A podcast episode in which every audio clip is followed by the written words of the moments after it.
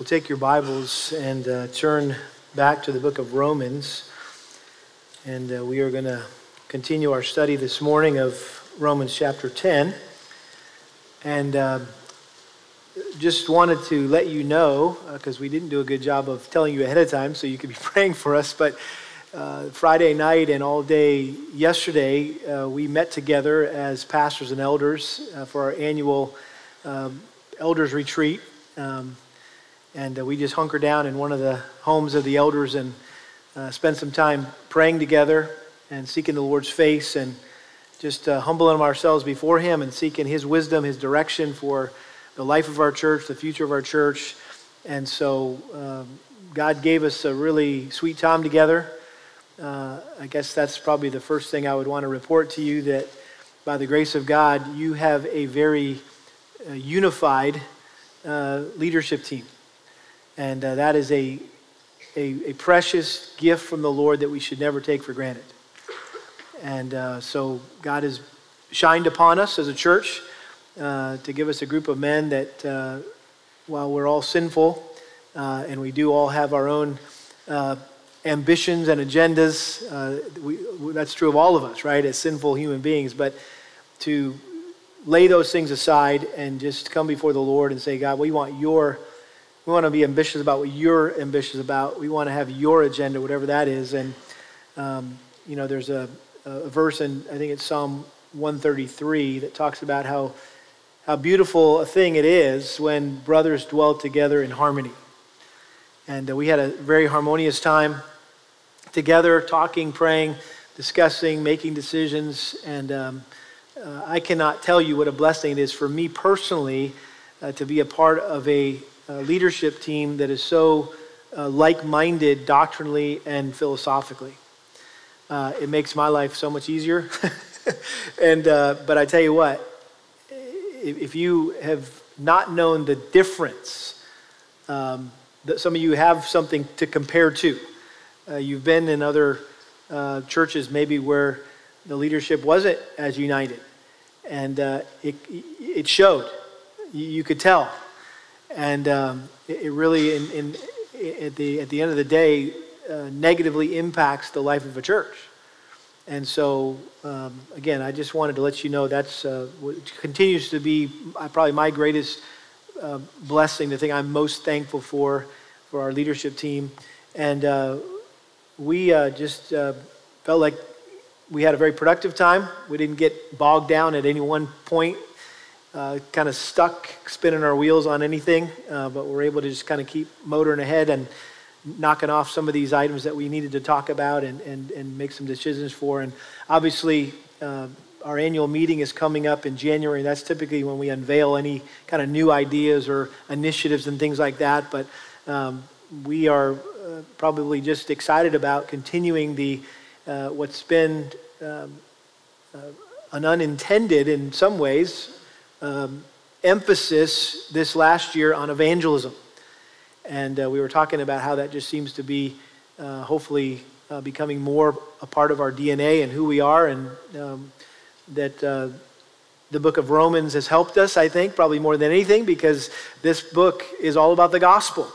And it just lends itself every week for us to talk about the gospel and talk about what are we doing about it and who are we telling about it. And, uh, and so, once again, this, this morning, uh, we are going to be exposed to some truth that's going to uh, have an evangelistic flair or flavor to it or emphasis. And, you're going to feel uh, some heat coming under the bottom of your chair this morning as far as, uh, you know, we're all going to be on the hot seat about, hey, we've got this gospel. We know the gospel by the grace of God. What are we doing about it? And there's a world out there, right, that needs to hear it. And uh, so hopefully you'll be stirred up by that. But anyway, all that to say, thank you for those of you that did know, you were aware that we were away uh, as, as elders and, and pastors. Um, uh, you prayed for us, and we really, really coveted those prayers and feel like God answered uh, those prayers uh, for us. And stay tuned for more details about uh, some new ideas and thoughts that we have for the future of our church. Well, you're there in Romans, Romans chapter 10. Let's look at verses 14 through 21. Last week we looked at verses 1 through 13. today we're going to finish up this chapter looking at verses 14 to 21. Paul writes here, How then will they call on him in whom they have not believed? How will they believe in him whom they have not heard? And how will they hear without a preacher? How will they preach unless they're sent? Just as it is written, How beautiful are the feet of those who bring good news of good things. However, they did not all heed the good news. For Isaiah says, Lord, who has believed our report? So faith comes from hearing, and hearing by the word of Christ. But I say, surely they have never heard, have they? Indeed, they have. Their voice has gone out into all the earth, and their words to the ends of the world. But I say, surely Israel did not know, did they? First, Moses says, I will make you jealous by that which is not a nation. By a nation without understanding will I anger you. And Isaiah is very bold and says, I was found by those who did not seek me. I became manifest to those who did not ask for me.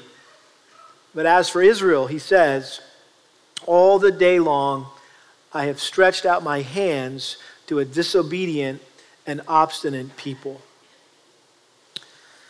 Father, we are so grateful for this letter that Paul wrote to the Romans, the churches there in, in Rome, and uh, we're thankful that your Spirit inspired him to write these words and to preserve it for us so that we could have it to study and to learn from and to uh, go to school on, if you will. And so, Lord, we're here once again uh, to uh, listen to you, speak to us. And I pray that we would understand what's happening right now. It's that, that this is not just the words of a man. These are your very words, which we do well to hear and to heed. And so, Lord, would you grant us grace, Lord, to be uh, attentive hearers and diligent doers, that we would not uh, deceive ourselves thinking that hearing is just taking in information without ever putting it into practice. May this message not just go in one ear and out the other, but Lord, may it sink deep down into our hearts and uh, come out in the way we live our lives. We pray this in Jesus' name. Amen. Well, in this month's uh, edition of Christianity Today, which is one of the periodicals that I get on a regular basis and try to work through, um, there is uh, a testimony of a Jewish convert that I thought was very timely in light of where we're at right now in our study of Romans. And I wanted to read it to you this morning because, uh, in hopes that it will encourage your heart as much as it did mine. And it's uh, going to take a few minutes, and so just settle in there and uh, enjoy uh, hearing this story uh, titled Crossing the Road to Christ. This is uh, by a man named Dickon Eberhardt. And he said this I grew up in the, uh, in the Episcopal Church, but in my high teens and young 20s, I drifted. At seminary in Berkeley, California, that should all, all automatically raise concerns, right? Uh, there's a seminary in Berkeley, California, and what would they teach, right? During the 1970s, he said, a time and a place where anything you wanted went, I created my own religion. I called it Godianity. Certainly, I believed in the existence of God, hence the name of my religion. But I didn't know much about the Son of God, fellow, and the little I did know seemed impossibly weird.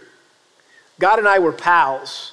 We talked to one another like the creatives we were, discussing my new books. I was sure, in fact, that he had dictated the final 60 pages of one of my novels, Paradise, during an 18 hour burst of ecstatic writing. Then something happened. I married a Jew. She was an atheist, and her family was mostly secular. My wife's atheism and my Godianity coexisted comfortably enough since my Godianity was a private credulity that didn't war against anything else, not even against unbelief. At any rate, our passionate love triumphed over any possible squabble in the holy zone. Then my wife became pregnant. Nine months later, our first daughter squirmed in her mother's arms. Here's the sudden realization of an atheist. Such a perfect, urgent, demanding, and beautiful creature must be the gift of God, not the product of some random swirl of atoms. How many is that the testimony of, right? That it was when they had a baby that everything changed in how they viewed God and related to God. He said, My wife's atheism bit the dust. Her new God belief was Jewish, and it grew stronger theologically as the years passed. My Godianity should have taken notice. Listen up, it ought to have heard, You're in trouble too. That trouble came five years later. Our daughter and I were swinging in a hammock under a tree on a windy day. On the strength of my doctorate, I had an administrative and teaching position at a seminary, and my Godianity pal was helping me write another novel. Normally an eager chatterer, our daughter fell silent and then said, quote, Daddy, I know there's a God. I was enchanted. How, sweetie? She pointed at the tree and its leaves. You can't see God. He's like the wind. You can't see the wind, but the wind makes the leaves move. You can't see God, but you know He's there because He makes the people move like the leaves. Wow. Out of the mouth of babes, right? He goes on, he says, My heart swelled with love for this perceptive child, but then she crushed me. Daddy, she continued, what do we believe? Really? What she was asking was, this way, really, what, he, what she was asking was, Mommy's kind of Jewish, you're kind of Christian, so what am I? And despite my three advanced religious degrees and seminary employment, I couldn't answer. In that instant, I shucked my Godianity. Right away, my wife and I retreated into an urgent executive session. She was a Jew who was no longer an atheist. By Jewish mandate, since our children's mother was a Jew, all of them, there would be four in total, were Jews too. I adored the Old Testament, that very uh, human story of our very human ancestors with their striving, falling, picking up, and striving all over again. As for the New Testament, I just didn't get it. Resolved, we shall raise our children as Jews. And we did, as Reformed Jews. Yet I still teetered on uneven ground, conscious of being an outsider. I provided support and answered questions. I was an academic, after all. And I led our Shabbat Friday evening prayers and our Passover Seders. But still, I was me and they were they. Then something else happened. During services on the eve of Yom Kippur, the Day of Atonement, God spoke to me quote, If you should desire to come to me, my door is open to you. I looked toward my wife and our four children. None of them had heard this invitation. Had my wife glanced at me just then, she would have noticed that my face was on fire. Right away, I knew I needed to become a Jew myself, and three years later, my conversion was complete. A quarter century passed, as it does, 25 years. He said, We moved to the Maine coast the children grew in Judaism and began going off on their own. For some time, my wife and I had noticed something. While Reformed Judaism respects Torah, many Reformed Jews themselves were selective in their adherence to, to its strictures.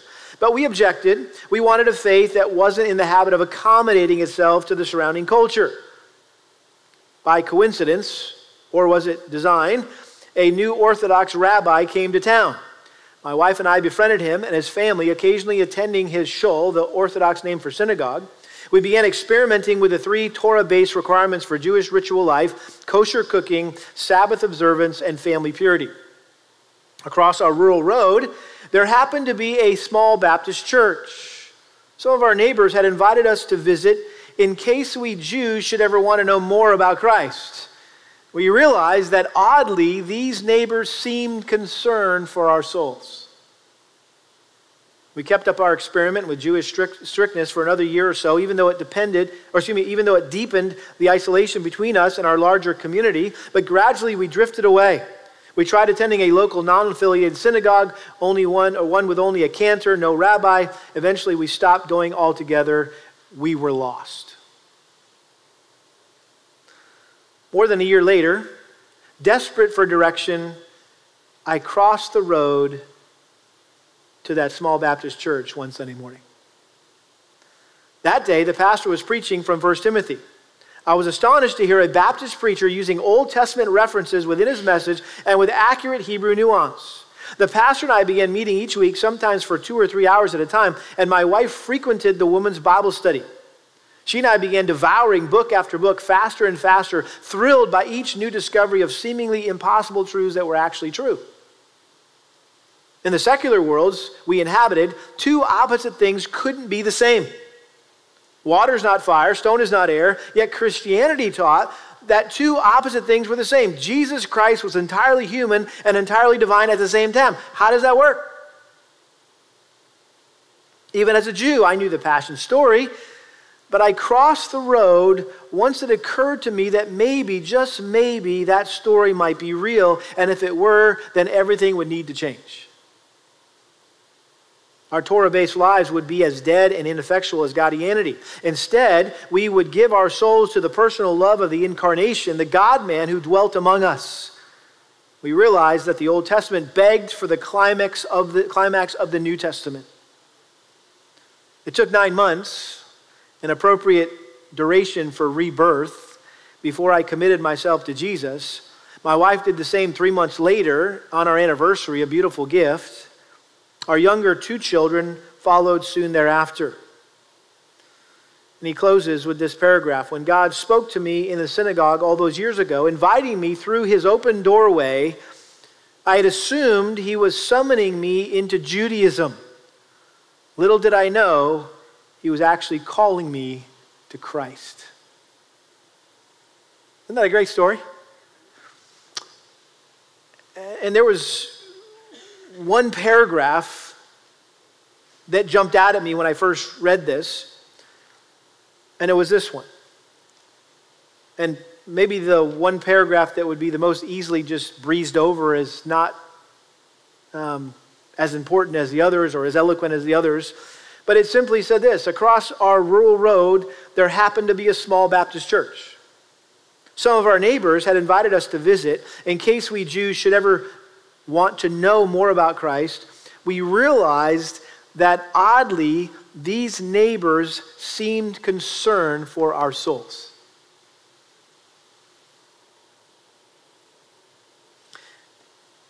And I began to ask myself would our church, a little Bible church on Freeport Drive, ever be included in someone's testimony? would I be ever included in somebody's testimony? Would you ever be included? Did you know of anybody who, who you're included? You're, you're a part of their story of how they came to know Jesus Christ. God used you to lead them to Christ. Are, are you a part of anybody's testimony? I know we have people, right, who are part of our testimony. It might be our parents, it might be uh, uh, uh, our brother or sister, uh, it might be our child, our kid, it might be a coworker or a classmate or a relative, um, someone, right? God used someone to witness to you.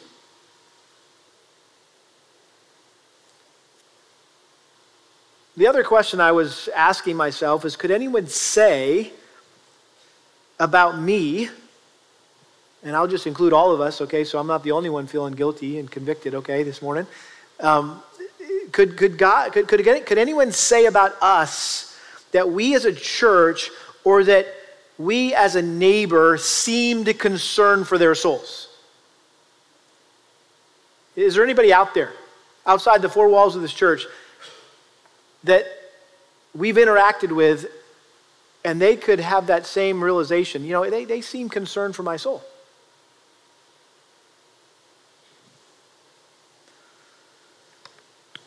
As someone whose heart was greatly concerned for the souls of his fellow Jews, Paul would have rejoiced in hearing this testimony, as should we. And I think if Paul were still alive today, he would have a special place in his heart for gospel ministries targeting Jews, for example, like Jews for Jesus. I'm sure most of you are familiar with that ministry. It's been around for years. Uh, Jews for Jesus. Um, it's a worldwide missionary organization that focuses on evangelizing Jewish people, helping them understand uh, that Jesus is the promised Messiah of the Jewish people. I was just kind of exploring their website this week, and this is their mission. This is their mission statement of Jews for Jesus. Our mission, we relentlessly pursue God's plan for the salvation of the Jewish people. We're passionate and dedicated to sharing the hope we found in Jesus, the Messiah, with our fellow Jewish people. But it's not only our passion, it's what God has clearly stated that He intends to accomplish. God's plan will result in the salvation of Jewish people. And if you've been listening to the messages here in Romans 9, 10, and maybe even sneaking a peek at chapter 11 as we move forward, uh, you know that there is no other place in God's word that more clearly explains God's plan for the salvation of the Jews than Romans 9, 10, and 11. These three chapters serve a very unique role, not just in the book of Romans, but really in the entire Bible. But Paul was giving here a much needed clarification of how Jews and Gentiles fit together in God's all, overall plan of salvation. And Paul knew, after all that he had said up to this point in this letter, chapters 1 through 8, mentioning Jews and Gentiles and God's plan of salvation, and, and yet, uh, in light of the fact that that uh, it seemed like the Jews were just kind of punting Jesus and punting the gospel and rejecting all that. So, so what's up with the Jews? What's up with Israel? I mean, if they are God's chosen people, then, then why did the majority of them reject Jesus as their Messiah and still do to this day? Why is the church in our day, right, made up predominantly of Gentile converts? Well, that's the question that Paul set out to answer in chapters 9, 10, and 11. Chapter 9, he focuses on Israel's past and explained why most Jews uh, stumble over Jesus, or I should say, uh, uh chapter 9 is more, that, that's chapter 10.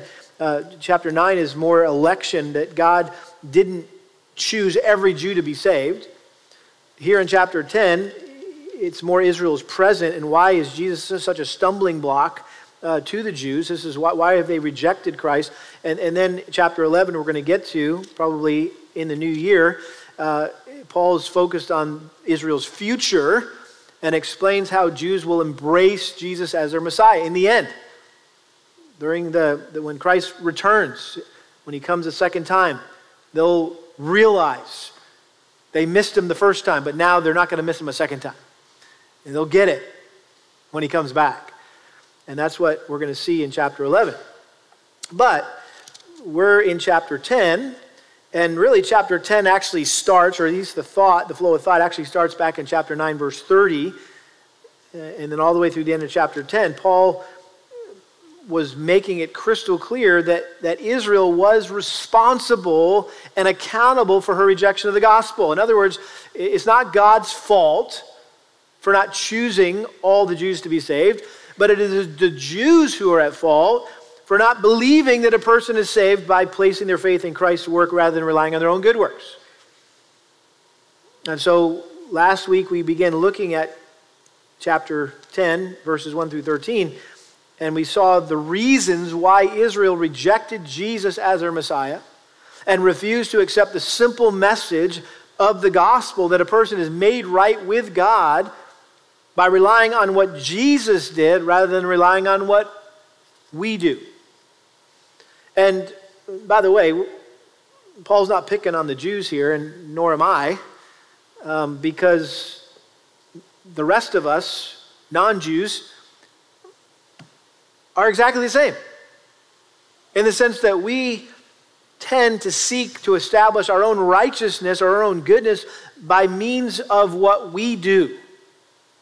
And that's, by the way, where religion came from to begin with, right? All the man made religions of the world uh, all focus on what a person needs to do to get right with God or to stay right with God, whether that's to go to confession or pray some special prayers or beat yourself, pierce yourself, do good deeds, donate, donate a bunch of money, um, go on some pilgrimage. Again, we mentioned this last week. All religion has done is complicate God's plan of salvation. And it makes salvation way harder than God ever expected it to be or intended it to be. Salvation is simple. So simple that anyone can be saved. You simply have to what? Believe in the Lord Jesus Christ. And that's what we saw last week in Romans chapter 10, verse 8. But in what does it say? The word is near you, in your mouth and in your heart. That is the word of faith, which we're preaching. In other words, it's, you don't have to go looking for it. It's, it's like staring you in the face, okay? It's not some hidden truth. God put it out there that if you confess with your mouth Jesus as Lord and believe in your heart that God raised him from the dead, you will be saved. For with the heart a person believes, resulting in righteousness, and with the mouth he confesses, resulting in salvation. For the scripture says, Whoever believes in him will not be disappointed or ashamed, for there is no distinction between Jew and Greek, for the same Lord is Lord of all, abounding in riches for all who call on him. And then this is where we ended verse 13 for whoever will call on the name of the Lord will be saved. In other words, anyone who wants to be saved, who calls on the name of the Lord, can be saved. But that doesn't mean everyone will be saved. The only people who will be rescued from sin, death, and hell are those who hear the good news of salvation and they, and they submit to it or they heed it or they take it to heart. So, in order for a person to be saved, they, someone, someone needs to share the gospel with them, and they need to submit their lives or commit their lives to it. And that's essentially what Paul was saying in verses 14 through 21. And I've broken these verses into two sections.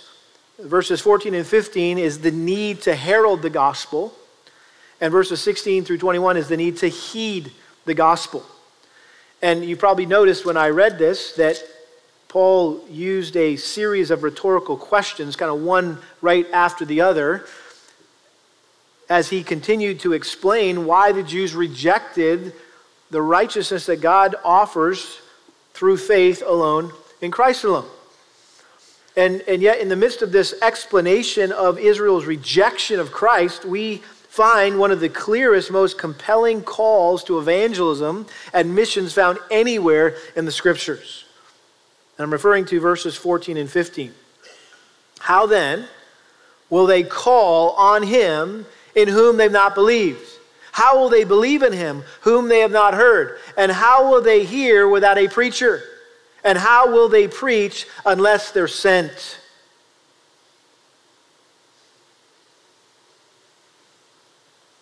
This is the heartbeat of Christian missions. This is why we pray for missionaries. This is why we send missionaries. This is why we support missionaries. And it's easy to forget when you're wading through the book of Romans that it's essentially a missionary support letter disguised as a doctrinal dissertation of the gospel. And you may remember at the beginning of our study a year or so ago, I don't lost track now. I mentioned to you that Paul wrote this letter to inform the believers in Rome that he was coming to visit them, but he wasn't wanting to put down roots there. He was just passing through or planning to pass through uh, because his ultimate goal was to take the gospel to where? Remember? Spain which at that point was the ends of the earth, right? Acts 1 8, and you will be my witnesses in Jerusalem, Judea, and Samaria, and to the remotest part of the earth, or the ends of the earth. Well, that was where Paul was going. His focus was on uh, the unreached people groups of Spain. And so he communicates that at the beginning of the letter, Romans chapter 1, verse 13. I do not want you to be unaware, brethren, that I have often planned to come to you and have been prevented so far, so that I may obtain some fruit among you also, even as among the rest of the Gentiles. I am under obligation both to Greeks and to barbarians, both to the wise and to the foolish. So for my part, I'm eager to preach the gospel to you also who are in Rome.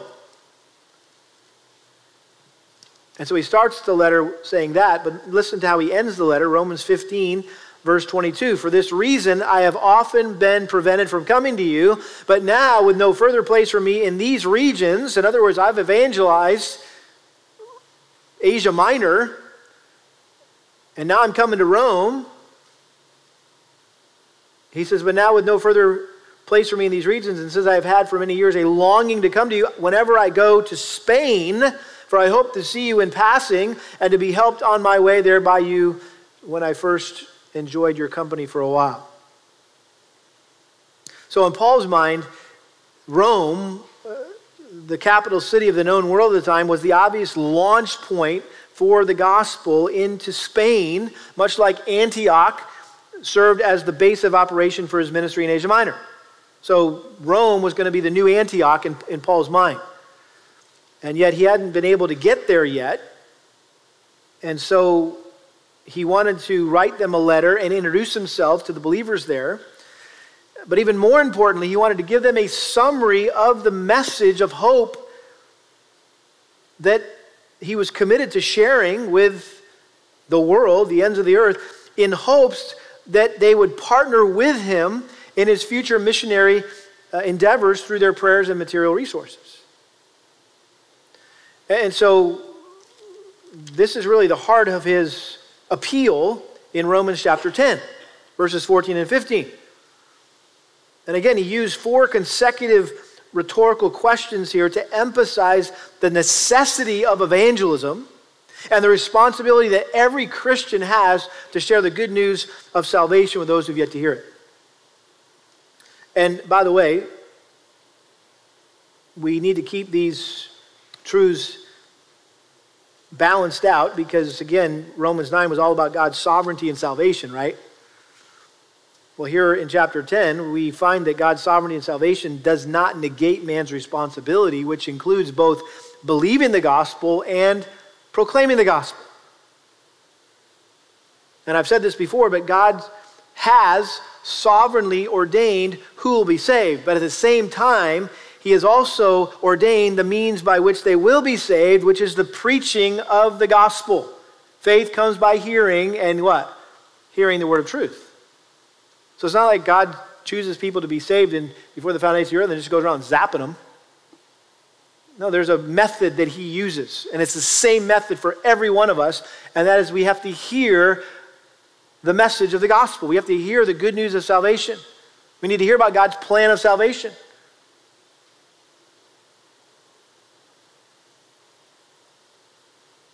You may have heard the story, but when William Carey, who we know as the father of modern missions, first applied to his church leaders um, or church board uh, there in England, um, he wanted to be sent to India as a missionary.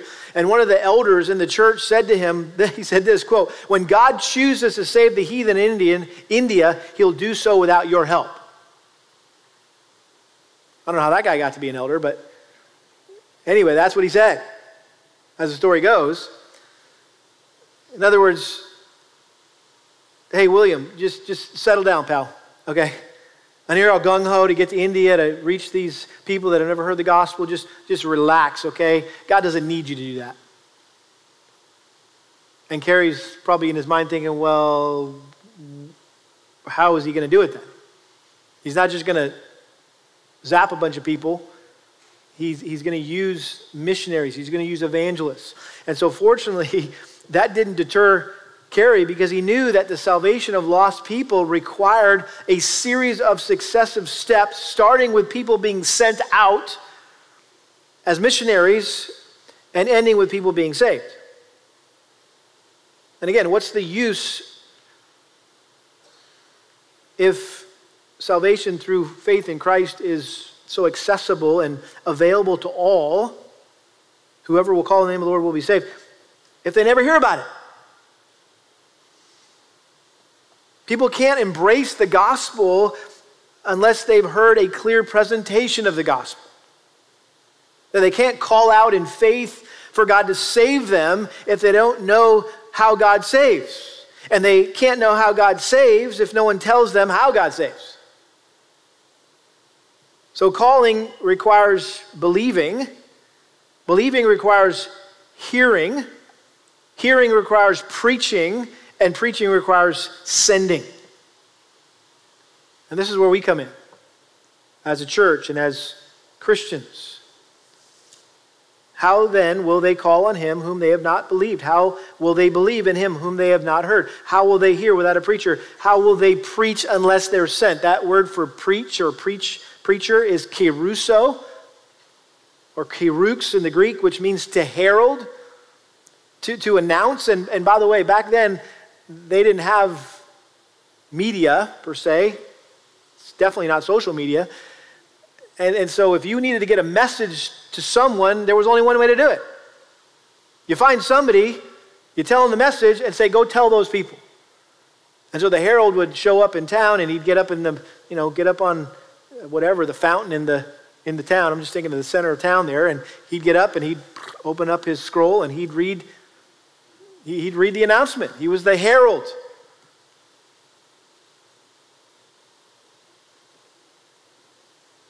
I want to make sure that we all know here that this is not just a reference to missionaries and pastors, those with the gift of evangelism or who have been called specifically to full time vocational ministry.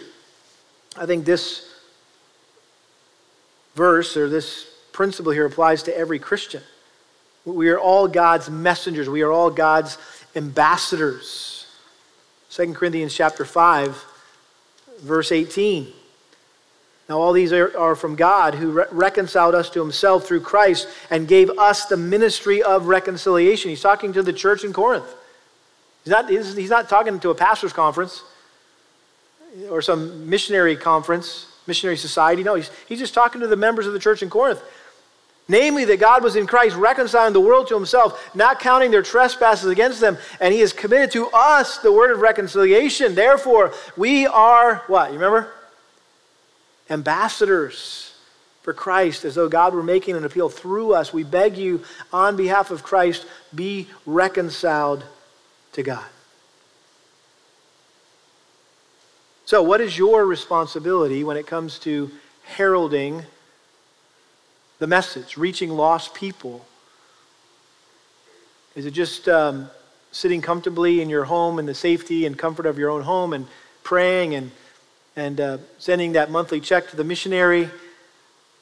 Or do you see your errands, your job, your classes, your workouts, your daily movings about as opportunities to share the gospel with unbelievers. You're a missionary. I'm a missionary. We're all missionaries in that sense.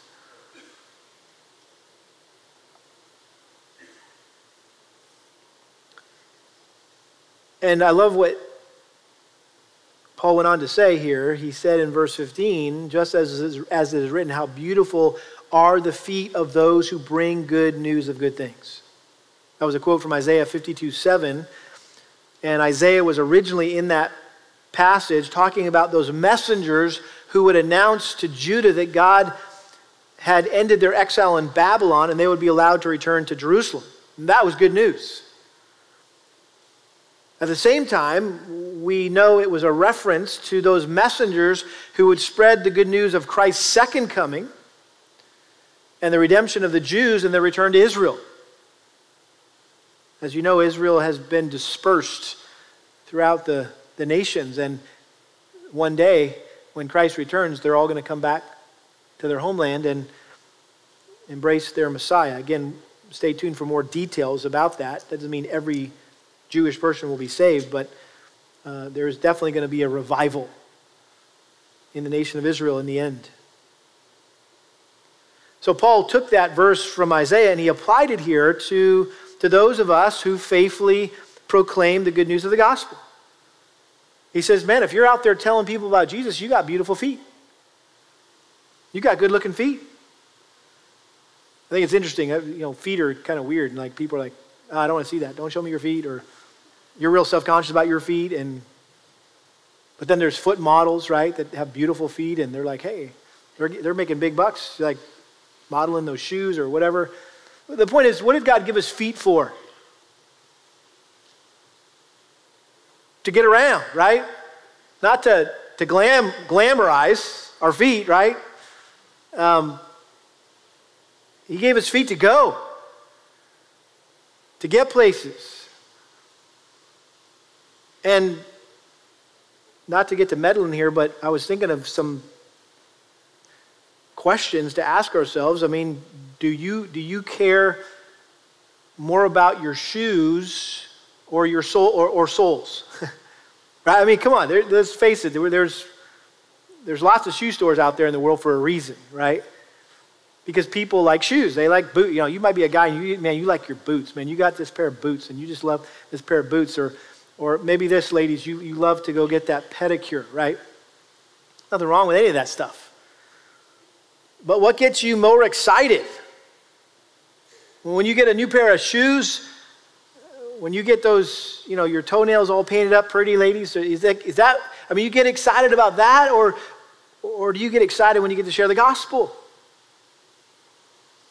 How about combine the two? How about share the gospel with the, the person that's giving you your pedicure? Or with the boot salesman at Cavender's, or, you know, combine them. I'll never forget reading um, the story of Hudson Taylor. I think it was his Hudson Taylor's Spiritual Secret. I think that's where I read it originally. Um, he was a pioneer missionary to China, and he shared an extremely convicting conversation that he had with a new convert. And uh, after receiving the gospel, this new convert asked him, he said, Hey, how long have you known about this good news in England? Because Hudson had come from England to, to share the good news in, in China, to be a missionary to China. And, and Taylor was embarrassed and ashamed. And so he kind of vaguely replied, Well, it's been a several hundred years. And the man was astonished and he said, What? Several hundred years? You, you, you've known about Jesus that long and you've only now come to tell us? And then he said this He said, My father sought the truth for more than 20 years and died without finding it. Why did you not come sooner?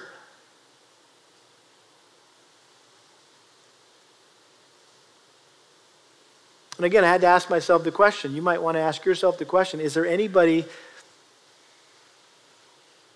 that we associate with who could say that to us. Like, hey, you knew this? And you didn't tell me? Or why did it take you this long to tell me? I've known you for how many years?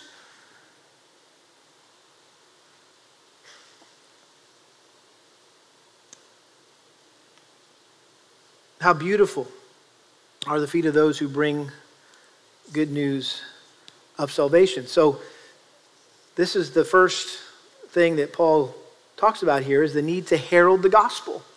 The need to herald the gospel. I mean, we could just say, let's close in prayer. There's enough there to walk away feeling plenty convicted. Wouldn't you agree? but let's look at the second section here the need to heed the gospel. The need to heed the gospel. Notice verse 16. However, they did not all heed the good news.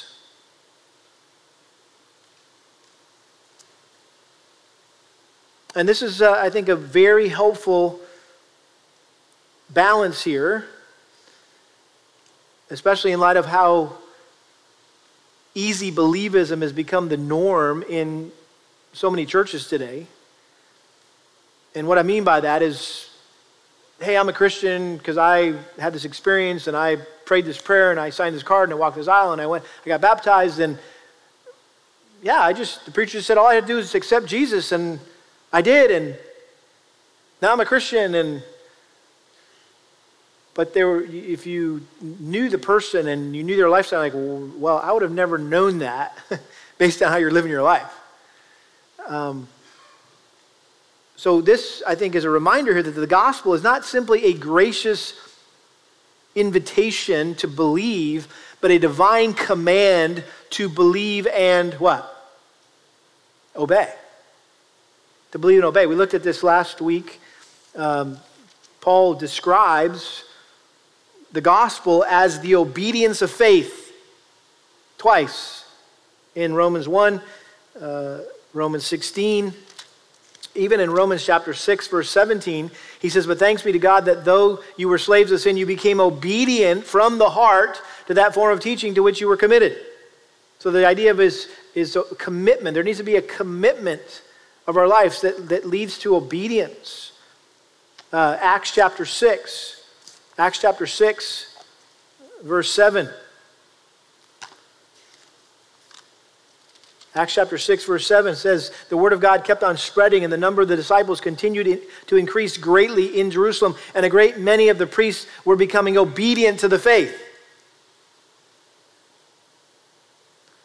Second Thessalonians, another familiar passage talking about the judgment to come in Second Thessalonians chapter 1, verse 7, talking about the return of Christ and how God will repay with affliction those who afflict you, and to give relief to you who are afflicted, and to us as well, when the Lord Jesus will be revealed from heaven with his mighty angels in flaming fire, dealing out retribution to those who do not know God and to those who do not obey the gospel of our Lord Jesus. He didn't say believe the gospel, he said obey the gospel. And of course, we said last week, John 3 36 kind of helps us out there. He who believes in the Son shall have life, but he who does not obey the Son shall not have life, but the wrath of God abides in him. Those terms, believe and obey, are interchangeable. So I think this is good to, to, to balance this out here that while salvation is simple, don't, don't let the pendulum swing into this easy believism where, yeah, all you got to do is believe some facts about Jesus and you're good to go. You got your get out of hell free card and uh, just keep going down the road like you always have. No, that's not Christianity. But notice he says here, uh, they did not all heed the good news. For Isaiah says, Lord, who has believed our report? And again, this is a quote from Isaiah 53 1. And if you know Isaiah 53, right, that's the classic description of the substitutionary atonement of Christ. So he was prophesying about how Christ would die in the place of sinners, how God was pleased to crush his innocent son and pour his wrath out on him so we could be forgiven. In fact, Jesus quoted the same verse, Isaiah 53 1, um, in John chapter 12 to explain why the Jews failed to believe the good news of salvation when it was heralded and, and announced at his first coming. John chapter 12, verse 37. But though he had performed so many signs before him, yet they were not believing in him. This was to fulfill the word of Isaiah the prophet, which he spoke Lord, who has believed our report? And to whom has the arm of the Lord been revealed? For this reason they could not believe, for Isaiah said again, He has blinded their eyes and He hardened their heart, and that they would not see with their so that they would not see with their eyes and perceive with their heart and be converted and heal them.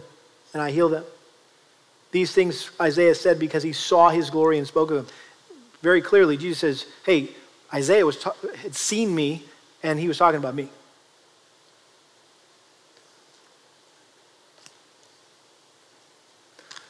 And we come to verse 17, which is a very familiar verse. We, we all know. Faith comes, it's kind of a summary statement. So faith comes from hearing, and hearing by the word of Christ, probably better understood as the word about Christ.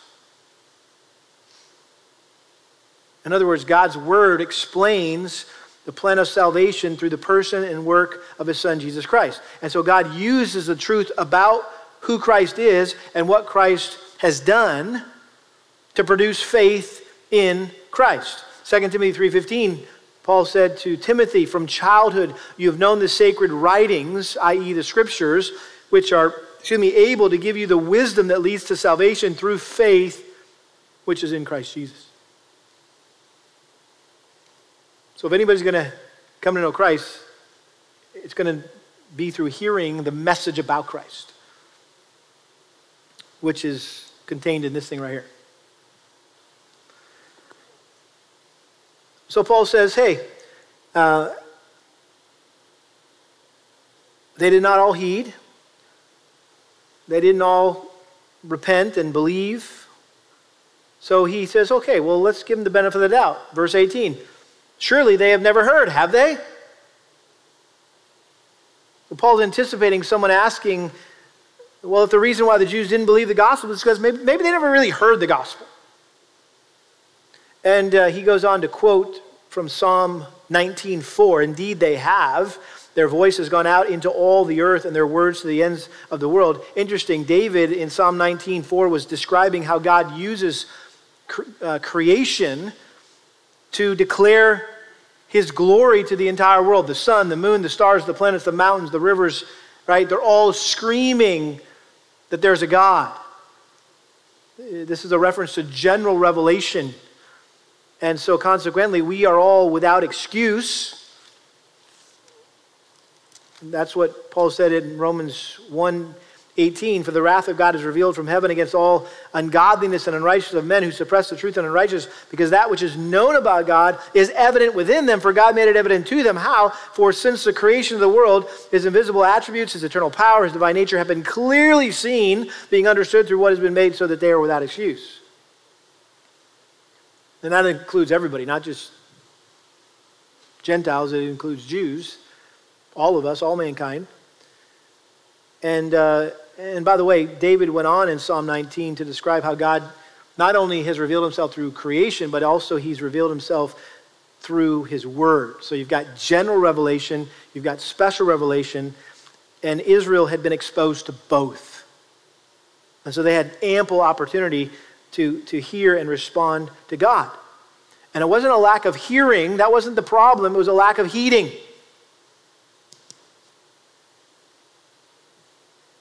And so he submits another possible reason, but I say surely Israel did not know, did they? So maybe they heard it, but they maybe didn't understand it. Maybe their unbelief, Jewish unbelief, is based on just a lack of knowledge. And he did say back in verse 3, well, verse 2, uh, I testify about them that they have a zeal for God, but not in accordance with knowledge. For not knowing about God's righteousness and seeking to establish their own, they did not subject themselves to the righteousness of God. So it does sound like maybe they were clueless. He calls them ignorant. But notice what Paul says in answer to that. First, Moses, this is in verse 19, says, I will make you jealous by that which is not a nation. By a nation without understanding will I anger you. So he quotes uh, Deuteronomy 32 21 here, which was uh, the final message that Moses gave to the nation of Israel before he died, before they entered the promised land. And he said that because God had, or because they had made God jealous by worshiping idols or false gods, that he would make them jealous by welcoming the uh, idolatrous Gentiles to be part of his chosen people. Chapter 11, Verse 11, he says again, I say then, they did not stumble so as to fall, did they may it never be, but by their transgression, salvation has come to the Gentiles to make them jealous. So God intends to use his gracious inclusion of the Gentiles to draw Israel back to himself. And then he quotes Isaiah, verse 20. He goes back to quoting Isaiah. Isaiah is very bold and says, I was found by those who did not seek me. I became manifest to those who did not ask for me. Again, the Gentiles didn't seek God. They were content to continue to, to, to continue in their idolatry, their pagan practices, their pursuit of immorality. And yet, God, in His mercy, sovereignly chose to include them in His plan of salvation. He said that back in chapter 9, verse 30. What shall we say then? That Gentiles who did not pursue righteousness attained righteousness. In other words, God brought them to faith in Christ. We don't have time to read these uh, parables, but just write down Matthew 21, 33 to 43, Matthew 21, 33 to 43, and Matthew 22, 1 through 10. And both of those parables clearly explain what in the world is going on with the Jews and the Gentiles and why God came to present himself in Christ to the Jews. They rejected him. And so he said, Fine, I'm going to go pursue a relationship with the Gentiles. Um, again, those two parables are classics in explaining this. Maybe we'll have time to look at those uh, in the future. But the point is, the Jews' rejection of the gospel is not because they haven't heard it, it's not because they didn't understand it, it's because they were and still are stubborn and unwilling to repent. Notice what he says at the end, this last verse. But as for Israel, he says, All day long I have stretched out my hands to a disobedient and obstinate people. They're not just ignorant, they're obstinate, they're disobedient. And this is a quote from Isaiah 65 2, where Isaiah portrayed God as standing all day long with outstretched arms, begging the nation of Israel to come to him, but they refuse to repent. They refuse to believe. If you remember, when Jesus entered Jerusalem, made that triumphant entry, and uh, while he was being praised by so many of the Jews, he knew that in a five days later, in less than a week, the majority of those who were praising him were going to be crucifying him. And remember what he said? This is Matthew 23 37. Jerusalem, Jerusalem, who kills the prophets and stones those who are sent to her. How often I wanted to gather your children together the way a hen gathers her chicks under her wings, and you were unwilling.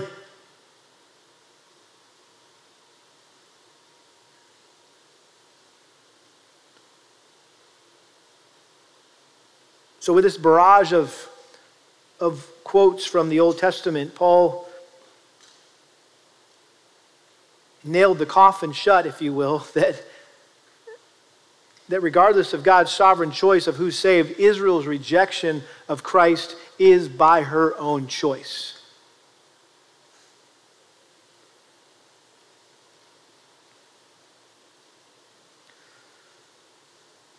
I started by reading that testimony of one Jew's journey to faith in Christ.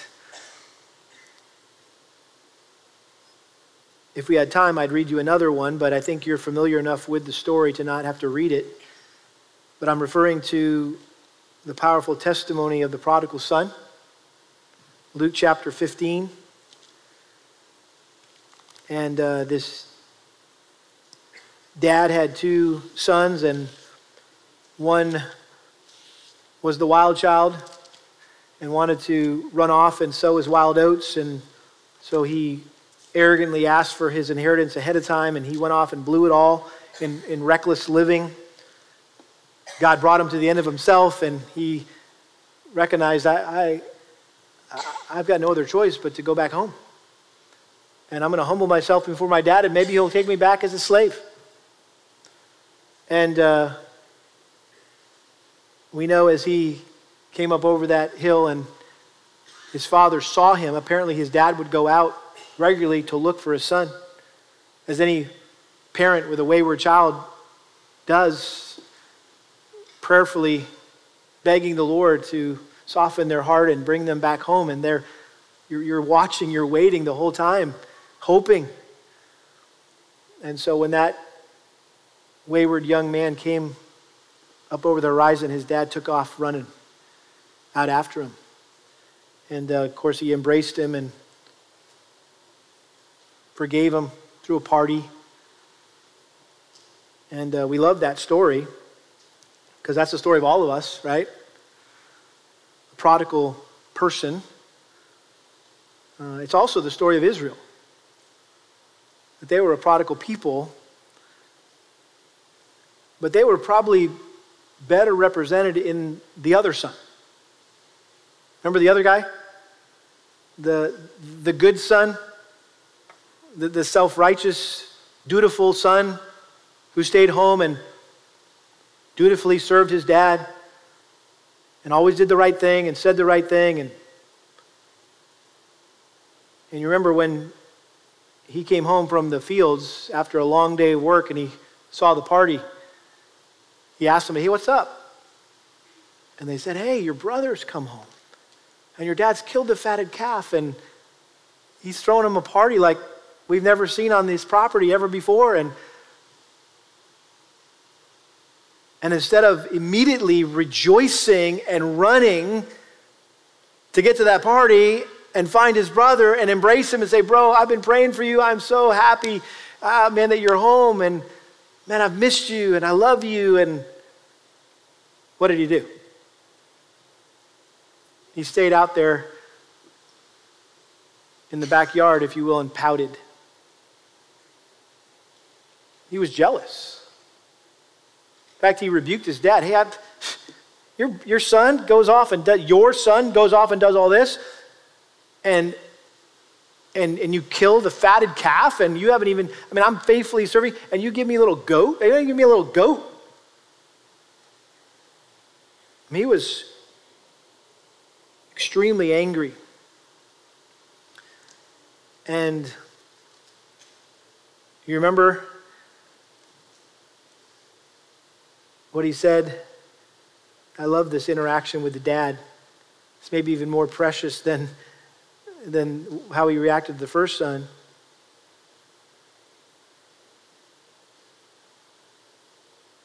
He said to him, Son, you have always been with me, and all that is mine is yours.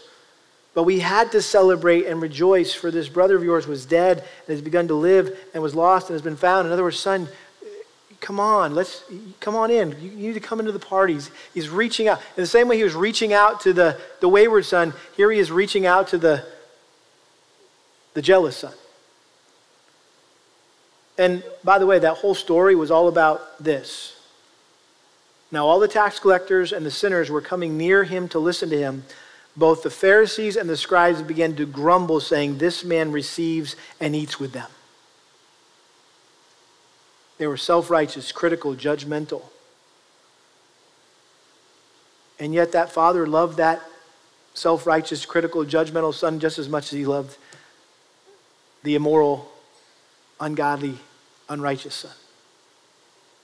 Which one of those two guys represents you, describes you?